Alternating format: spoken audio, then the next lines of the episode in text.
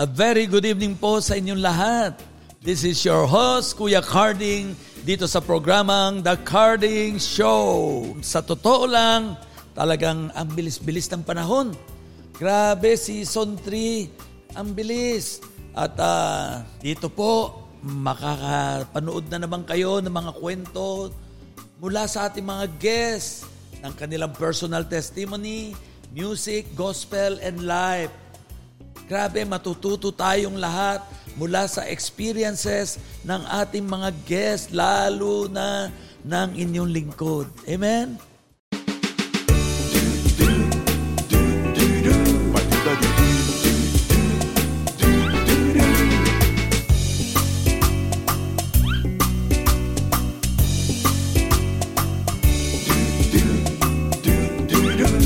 Wow!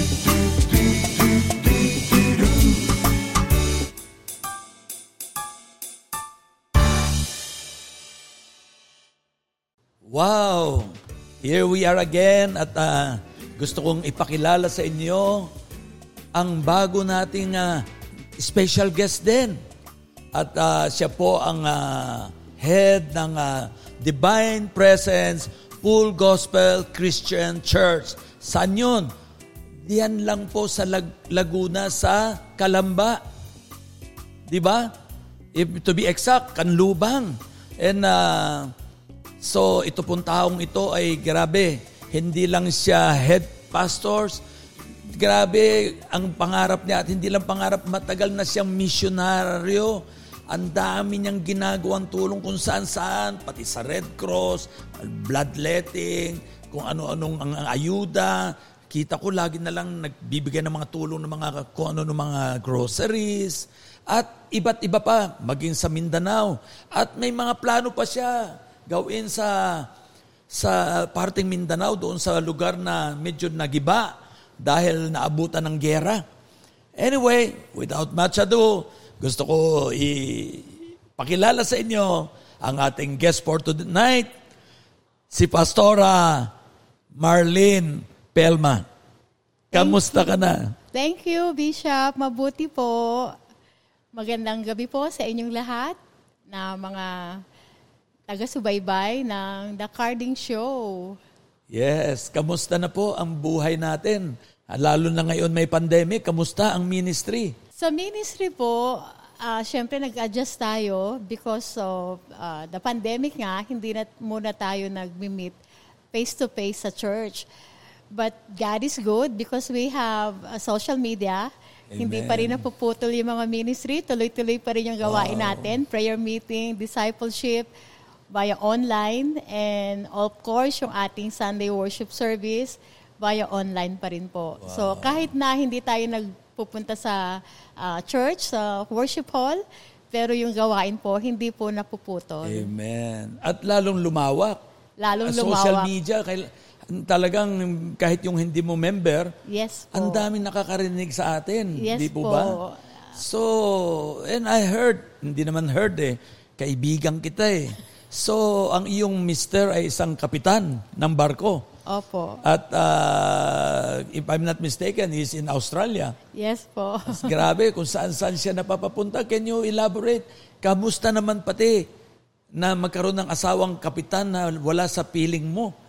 Na, uh, anong masasabi mo?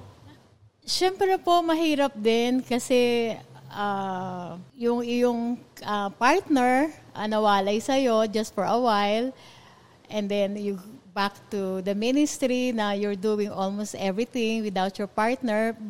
Pero po, um, masaya, fulfilled. Kasi alam ko rin po, hindi lang yung trabaho niya, yung kanyang inaasikaso doon. He's also doing the ministry while on board the ship. Mm, you mean uh, na, na, nag-preach siya ng Word of God? Yes po, ever As a kapitan? Yes po. At kapitan din siya ni Lord? Yes po. Yun. And, And I heard, yes. you, you, you have been with Him uh, minsan sumasama ka. Opo. And you are also doing the ministry in the ocean. Opo. We are part, uh, we are part of the ministry on the oceans by Martin Otto of Germany. At nakaka-inspired po talaga mga ginagawa ng mga taong to Their purpose and vision is to establish church worldwide while all the sailing vessels are traveling. So, we are so privileged and honored kasi po kaisa po tayo na kasama dun sa ministry na yon while on board. At ako po kapag uh, sumasama kay husband, either sumusunod ako or sabay kaming umaalis, yun na rin po yung tulong ko sa kanya dahil ang priority niya syempre yung work niya. Amen. So since I'm with him on board the ship, ako na po yung nagpe-prepare ng Bible study. Sometimes we are counseling some officers and crew. Uh, alam po natin na hindi po madali yung trabaho at yung buhay nila sa barko. So we've been really a partner whether here pag uwi niya on on vacation or on board the ship, magkasama talaga kami sa buhay at sa ministry. Wow, how sweet naman. Uh, mag-asawa na naglilingkod sa sa Diyos at magkatuang, di ba? Uh, walang malayo sa Diyos. Yes po. Uh, by the way, uh, Pastora Marlene, uh, sa yung paglilingkod ba, siyempre, alam mo naman, may up and down yan. Merong mga nakaranas na parang susuko na ako, ayaw ko na at uh, parang walang nangyari sa effort ko. Oh. O kung minsan, kung sino pa yung minahal mo, parang hindi man lang na-appreciate. Yes. Ikaw ba mismo, nakaranas ka ba ng, ng, ng discouragement din? Napakarami po, Bishop. hindi lang po siguro 10 times that I said, wow. I give up. Hindi lang siguro uh, sampung beses na sinabi kong, Lord, ayoko na, tatalikuran ko ng ministry. Mahirap because we cannot please everyone. Pero siguro po talagang calling ng Panginoon and that's also the the cry of your heart na pag nalaman mo may nangyayari sa church or sa ministry, hindi ka rin mapakali. You still want to be involved and do something kung ano yung pwede mong gawin. Ano yung mga naranasan mo? Pwede ba, ano yung mga nagpa-down sa'yo? Nilait ka? Ikaw ba eh minaltrato? Ano ba ang naranasan mo na hindi mo makalimutan? Babalik na naman ako. Maganda yan kasi po marami tayong audience ngayon. Maraming tao ngayon na naglilingkod din na yes. nakakaranas na rin ng yes. mga pagsubok na gusto na rin mag-give up. Yes. Who knows, after you, interviewing you, na, yes. nalampasan mo lahat yun at nagtagumpay, eh baka magbago ang isip nila. I think that was the hardest and difficult time in my life as far as my mini, uh, in the ministry is concerned. It happened in the year 2002, 2003. Ang nakakalungkot po, kapwa ko, pastor, ang halos wow. uh, sirain ako. But thank God, I stand on His word when the Lord said, Do not take revenge, vengeance is mine. So I'm not going to elaborate what really happened. Kasi matagal na po nangyari and I was really vindicated. Pero ang masakit po, in the history of the church, it's also a big church in wow. Makati. That's the um, national office. And I'm pastoring here in Calamba. So nagkaroon nga po ng uh, hindi inaasahan na pangyayari at uh, ang nakakalungkot po, ako po ay dinala kumbaga sa sa korte oh. ng pastor na ito. Of course, because this is uh, more of ministry, ecclesiastical uh, issue, we face uh, just like in the court na ang mga judges, ay mga pastor, reverend, bishop, mm. uh, ang mga witnesses din po ay members of our church. Ang nakakalungkot lang po kasi, syempre pag may ganyang leaders na nagkakaroon ng problema, the whole church are affected. And prior to that, I undergo counseling. My, my overseer asked me to undergo counseling. For six months, I'm not performing my ministry. I'm just attending the church. So, napakahirap po noon na dati kang pastor and then andyan ka lang sa baba, andyan ka lang sa sideline at meron pong inassign na ibang pastor kasi po medyo malaki rin po yung uh, congregation namin that time. Hindi po divine presence. So I just follow Siguro everything. wala pang divine presence, no? Meron na po pero hindi na po hindi pa I po mean ako po, yung divine presence. yes, yung divine presence ni Lord Joke every lang. everywhere every time. So for six months, uh, parang parang sabi nila DA daw ako. So I accept every word, I accept every insult, every humiliation. Pero sabi lang po nung wife nung reverend uh, bishop uh, supervisor namin na ngayon sila po yung ninong ninang namin kasakasal sabi niya just uh, pray if if the truth is in you God will vindicate you. So yun lang po yung pinanghawakan ko. And I will just keep on praying I just obeying what my overseer is telling me to do. And then after six months of uh, parang hearing or uh, I'm, un- I'm undergone coun- counseling, uh, na-prove naman po na wala talaga akong kasalanan na ginawa. At nakakalungkot po, yung pastor na yon, he's not in the ministry anymore. Oh. Sad thing, ano? Opo. So, may good news dahil na-vindicate ka, pero meron namang ah, sad news dahil nawala naman yung nag ah, Yes. Nagko-condemn ba ang tawag doon o nag ah, nag ah, nagbibintang or whatever. Yes, yes. Hindi po ako naging masaya na nawala siya sa ministry dahil siya po yung nag-encourage sa akin to go back in the ministry, especially in the pastoral. Siya po yung nag-encourage sa akin to study sa Bible school.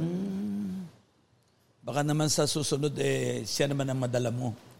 Sana nga Oo po. nga, eh, Sana divine nga po. presence eh, Sana nga nasa po. iyo. Yes. Kaya walang problema. Yes. Anyway, ah, gusto ko rin na tanungin sa iyo yung success story mo naman. Ano naman masasabi mo after wala nagmi-ministry ka, laging wala ang iyong husband bilang kapitan at kapitan ng barko at kapitan ng Diyos. At siyempre mahirap pag wala diyan. At ang padalwa ay ah, nakakaranas ka ng mga persecution. Alam ko, may mga dumadaan pa rin diyan ng mga maliliit na bagay. Pero napagtagumpayan mo na yung pinakamalaki, kaya alam ko na by the grace of God, malalampasan mo lahat. So, ano naman ang may tuturing mo? How many years na po kayo as a pastora? All to- total po. Since 2000. Ah, since 2000. Since so, year 2000. 21 years na. 21 years. Wow, ang bilis ano? Grabe, pero hindi ka nagbabago. You're still jolly and uh, donyang donya. Anyway, uh, sa iyong paglilingkod, ano naman yung makukonsider mo na success story mo na ano yung naging tagumpay ni Lord sa buhay mo?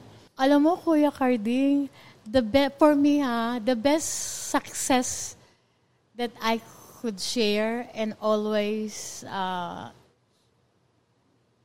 uh, be grateful to the Lord, yung maramdaman ko yung presence niya, that's, that's a big success to me.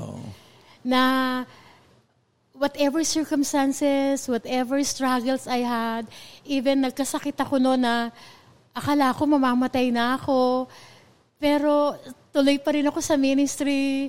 I still come up and show up in the church, still going out and do the things that I have to do. Pero hindi nila alam, sumusuka na ako ng dugo. Sobra na yung baba ng BP ko yung vertigo attack ko while driving on the way to the church. I'm just praying, Lord, not this time, not this time. I have to reach the church. Yung mga, pag naalala ko yun, Kuya Carding, eh, yun yung the best success na masasabi ko na all throughout those years, all throughout those tough times that I had alone because my husband is working on board the ship, God was with me. Mm, The, the, the presence of the Lord is with me. Talagang totoo yung kanyang pangako. Hindi kita iiwan. Hindi kita pababayaan. Amen. Kahit literally, halos gumapang na ako because I'm in severe pain. I had no uh, sleep whole night, whole day because of severe pain. I said, Lord, ayoko na magising. Bukas kunin mo na ako. Hindi ko na kaya ang pain. But I survived. Wow. I Alam survive. mo, ngayon lumalabas sa iyo yung ang dami mo palang dinaanan ng mga thorn in the flesh. Para kasi Paul. At hindi halata sa iyong pagkatao na ikaw ay masakitin. You look so healthy and I believe kung hindi dahil sa paglilingkod mo, baka noon pa kinuha ka na. Alam mo, Kuya Carding, siguro isang doctor na lang o isang hospital na lang hindi ko napuntahan. Mental hospital. Wow! ano ba yan? I've been to cardiologist, I've been to Oh. neuro, I've been to cardio, Wow. I've been to dentist, I've been to all these uh, specialists. Pero wala silang makita. Sa, sa akin lang masasabi, yung mental hospital ay siguro eh, dahil nasisira na tayo ng bait para sa Diyos. Kasi mukha lang, pero hindi eh. We are crazy over how faithful and loving and graceful is our God. Yes. Amen? Amen. Kaya kompleto ka. Yes. But uh, yun ang success story. Yeah. Ang ating pastora Marlene, titinan mo ay simple housewife, pero ang puso niya grabe. Kung pwede lang niyang kunin ang daigdig, kung pwede lang pasanin niya ang daigdig. Alam niyo, ang ginagawa niya, gusto niya ako isama, pwede bang ikaw na lang? Hindi, joke lang po. Medyo naging seryoso ako masyado. Eh. Nadadala ako sa aking damdamin. Isinasama ako sa Marawi. Doon sa lugar na kung saan ay nagkaroon ng enkwentro ang gobyerno at ang mga, ah, anong tawag doon natin doon, sa mga kaaway ng bayan. At na doon nawasak po yung bayan sa Marawi. Abay, isasama ako doon at amin daw tulungan yung ating mga kapatid na, na naging biktima ng crossfire. Ah, Pastora Marlene, anong masasabi mo doon sa pati ako gusto mong idamay? Kasi alam kong matapang ka din. ano ba yung sinasabi mo na sasama ako sa iyo sa Marawi? Kasi po, Bishop, alam ko nakarating ka rin ng Mindanao, Cagayan de Oro, Yes. ng Lanao. Yeah. Kasi yung Laguna Pastors, Yes. for uh, since 2000, I think, ay twice a year silang nagpupunta Kay doon. Lolo. Si Lolo Andy. Andy, Oo. sila Pastor Levy. Grabe, to sa reach, bundok natutulog kami. Tayo. Yes. To reach out our Muslim brothers, and Brothers, sisters. yeah. So, nung naisama po ako doon, kas tatapos pa lang pero meron pa ring mga ah, sundalo tayo na naka, nakabantay sa Camp Bushra. Pinapasok namin yung Delabayan. Nakasakay kami sa Philippine Army. Andun ako sa unahan. Sabi ko, parang ako yung sakripisyo Sa lang. 6x6. Six by, oo, Oh, yung truck na. na truck na marami kaming escort, the mayor there. Nakita ko talaga yung actual firing, shooting. Sabi ko, Lord, mamamatay yata ako dito, hindi pa ako nakakapag-asawa. so when we reached that place, my heart up to now was still Burden. for the Muslim community. Dahil mga Pilipino din yan eh. Kababayan din natin. Yes. So, isa ka sa kasama natin na nag-sponsor tayo ng scholarship. Yung mga teenager na anak ng mga naroroon ay Yeah. napag-aral natin ng Cagayan de Oro. At nakakatuwa, after they graduate, bumalik sila doon. Sila na yung nagturo sa mga children Hindi ko na inabutan doon sa yun. community. At silang na ngayon nagtuturo. Sila na ang nagtutuloy-tuloy. Wow. So nakakatuwa kasi kahit sila 100% Muslim, pinayagan nila tayo na pumasok sa kanilang moske, which is sa mga Muslim, bawal na bawal yon para gawin, i-repair. At I, I, I believe, isa ka rin Yes, sa yes. tumulong Yes, makapagpagawa pinatayo tayo ng bahay, uh, build up uh, water, bahay. yes, electricity. When 2017 came, the Marawi surge, every night, nasa news yan. And my heart's almost bleed. Uh, seeing that city devastated. And Marawi is almost at the back of Lanao. Napakalapit lang niya dun sa pinuntahan natin. At na, uh, sad to say, up to this present time, hindi pa talaga totally uh, nakaka-recover ang Marawi. Marami pa rin, pa rin na families still living and staying in the tent. Mahirap yan sa mga Mahirap kababaihan. Yes. Ang lalaki, madali lang. Yes. Diba? Ang lalaki, pwedeng hindi maligo ng isang buwan. Pero ang babae, napakahirap. especially for the kids. Like now, COVID, yes. lockdown lang. Yes. Eh, problema na. Yes. Eh, what more yung devastated, wasak ang mga bahay, walang tubig na mainom na malinis, walang lugar na mapa- mapaglabahan man lang o may sabon man lang. God bless your heart, Pastora. Grabe, kung hindi lang kita, alam mo, kinokontrol ko lang ikaw, alam ko, bi- bumibigay ka na eh. Alam ko na napaka-loving ka. Isa kang pwedeng tawaging ah, ina ah, na ina ng Laguna, ina ng Marawi, ina ng Mindanao, isa kang tunay na ulirang ina. Pwede bang mag-last word ka, naka, na- nanonood ang ating mga audience? At ah, pwede bang ah, i-encourage mo sila? Ano ba ang iyong parting words na para yung mga nanlulupaypay eh, magkaroon ng lakas? Para po sa inyong lahat, may pangako ang Panginoon sa atin. At sinabi niya, in this world, you will face trouble. And that is really a tough promise. And that kind of promise is nobody wants to claim. But that's what Jesus said. In this world, you will face troubles. At ngayon po, lahat tayo ay dumadanas ng iba't ibang klaseng trouble. Mental stress, emotional discouragement, depression, name it, financial difficulties. Pero meron din siyang pangako. Hindi doon na tuldok, hindi doon natapos yung kanyang sinabi. And he said, Take heart, for I have already overcome the world. Amen. Kung ano man po yung pinagdadaanan yung sa oras na ito because we all know that the entire world is in darkness but we have the light and Jesus Christ is bigger than cancer.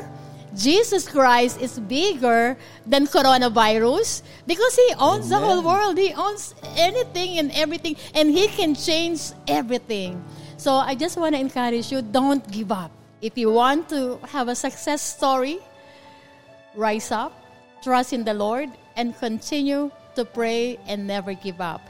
Mga, manahan ka sa pangako ng Diyos, hindi kita pababayaan, hindi kita iiwan.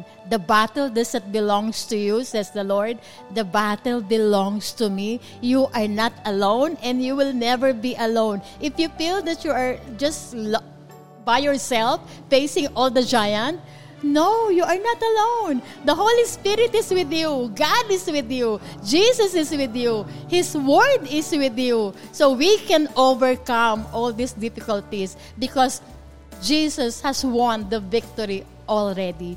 Ibibigay niya yan sa iyo, kapatid. Kaya huwag kang mag-alala, huwag kang mangamba because God is with you. Wow! Ano bang narinig ko? Don't give up. God is not yet through with you. Sabi mo sa katabi mo, hindi pa tapos ang Diyos sa buhay mo. Wow, grabe. Don't give up. Grabe talaga. So, na- nakita niyo yung t-shirt ni Kuya Carding. My God is super rich. Don't misinterpret me. Totoo naman eh. Kahit anong gawin mo, siya lamang ang only God na super rich. Hindi lang sa pinansyal, super rich siya sa love, sa grace, sa mercy. Ano pa? Everything you name it. Siya lamang ang tunay na may karapatan tawagang, tawaging super rich God. Kaya sabi ni ng ating bisita ni Pastora Marlene, don't give up. Amen? Be courageous. Do not be afraid, for I am the Lord your God. I will always be with you wherever you go. Grabe. Kaya natin ito basta kasama ang Diyos. God bless po sa muli po nating ah, pagkikita. See you again. God bless. God bless you. God bless you all.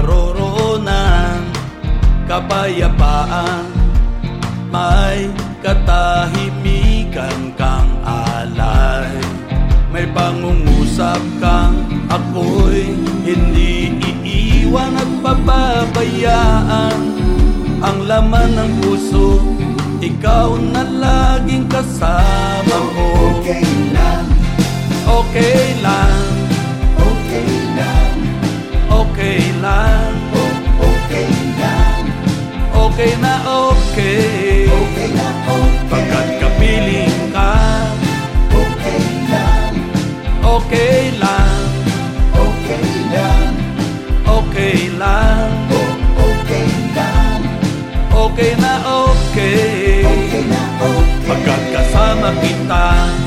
Okay lang, Sa madilim na mga sitwasyon Mga bagay na di mo matanto Sa salaginsip ay maaalala mo agad.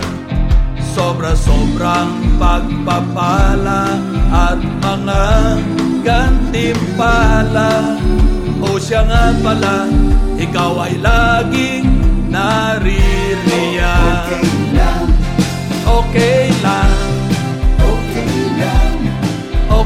lang, oh, okay lang, okay na okay okay na okay, Basta't kapiling kita, okay lang, okay lang, okay lang, okay lang, oh, okay lang, okay na okay okay na okay, kita, okay lang, okay lang, oh, okay lang, okay na okay okay na okay, Basta't kapiling kita, okay lang, okay lang, okay lang, okay lang oh, okay lang, Okay na okay. Okay na okay, Pagkat kasama kita. Okay lang, Okay na okay. okay na okay. Pagkat kasama mo siya. Okay na. Okay na okay. Okay na okay. Kasama natin siya.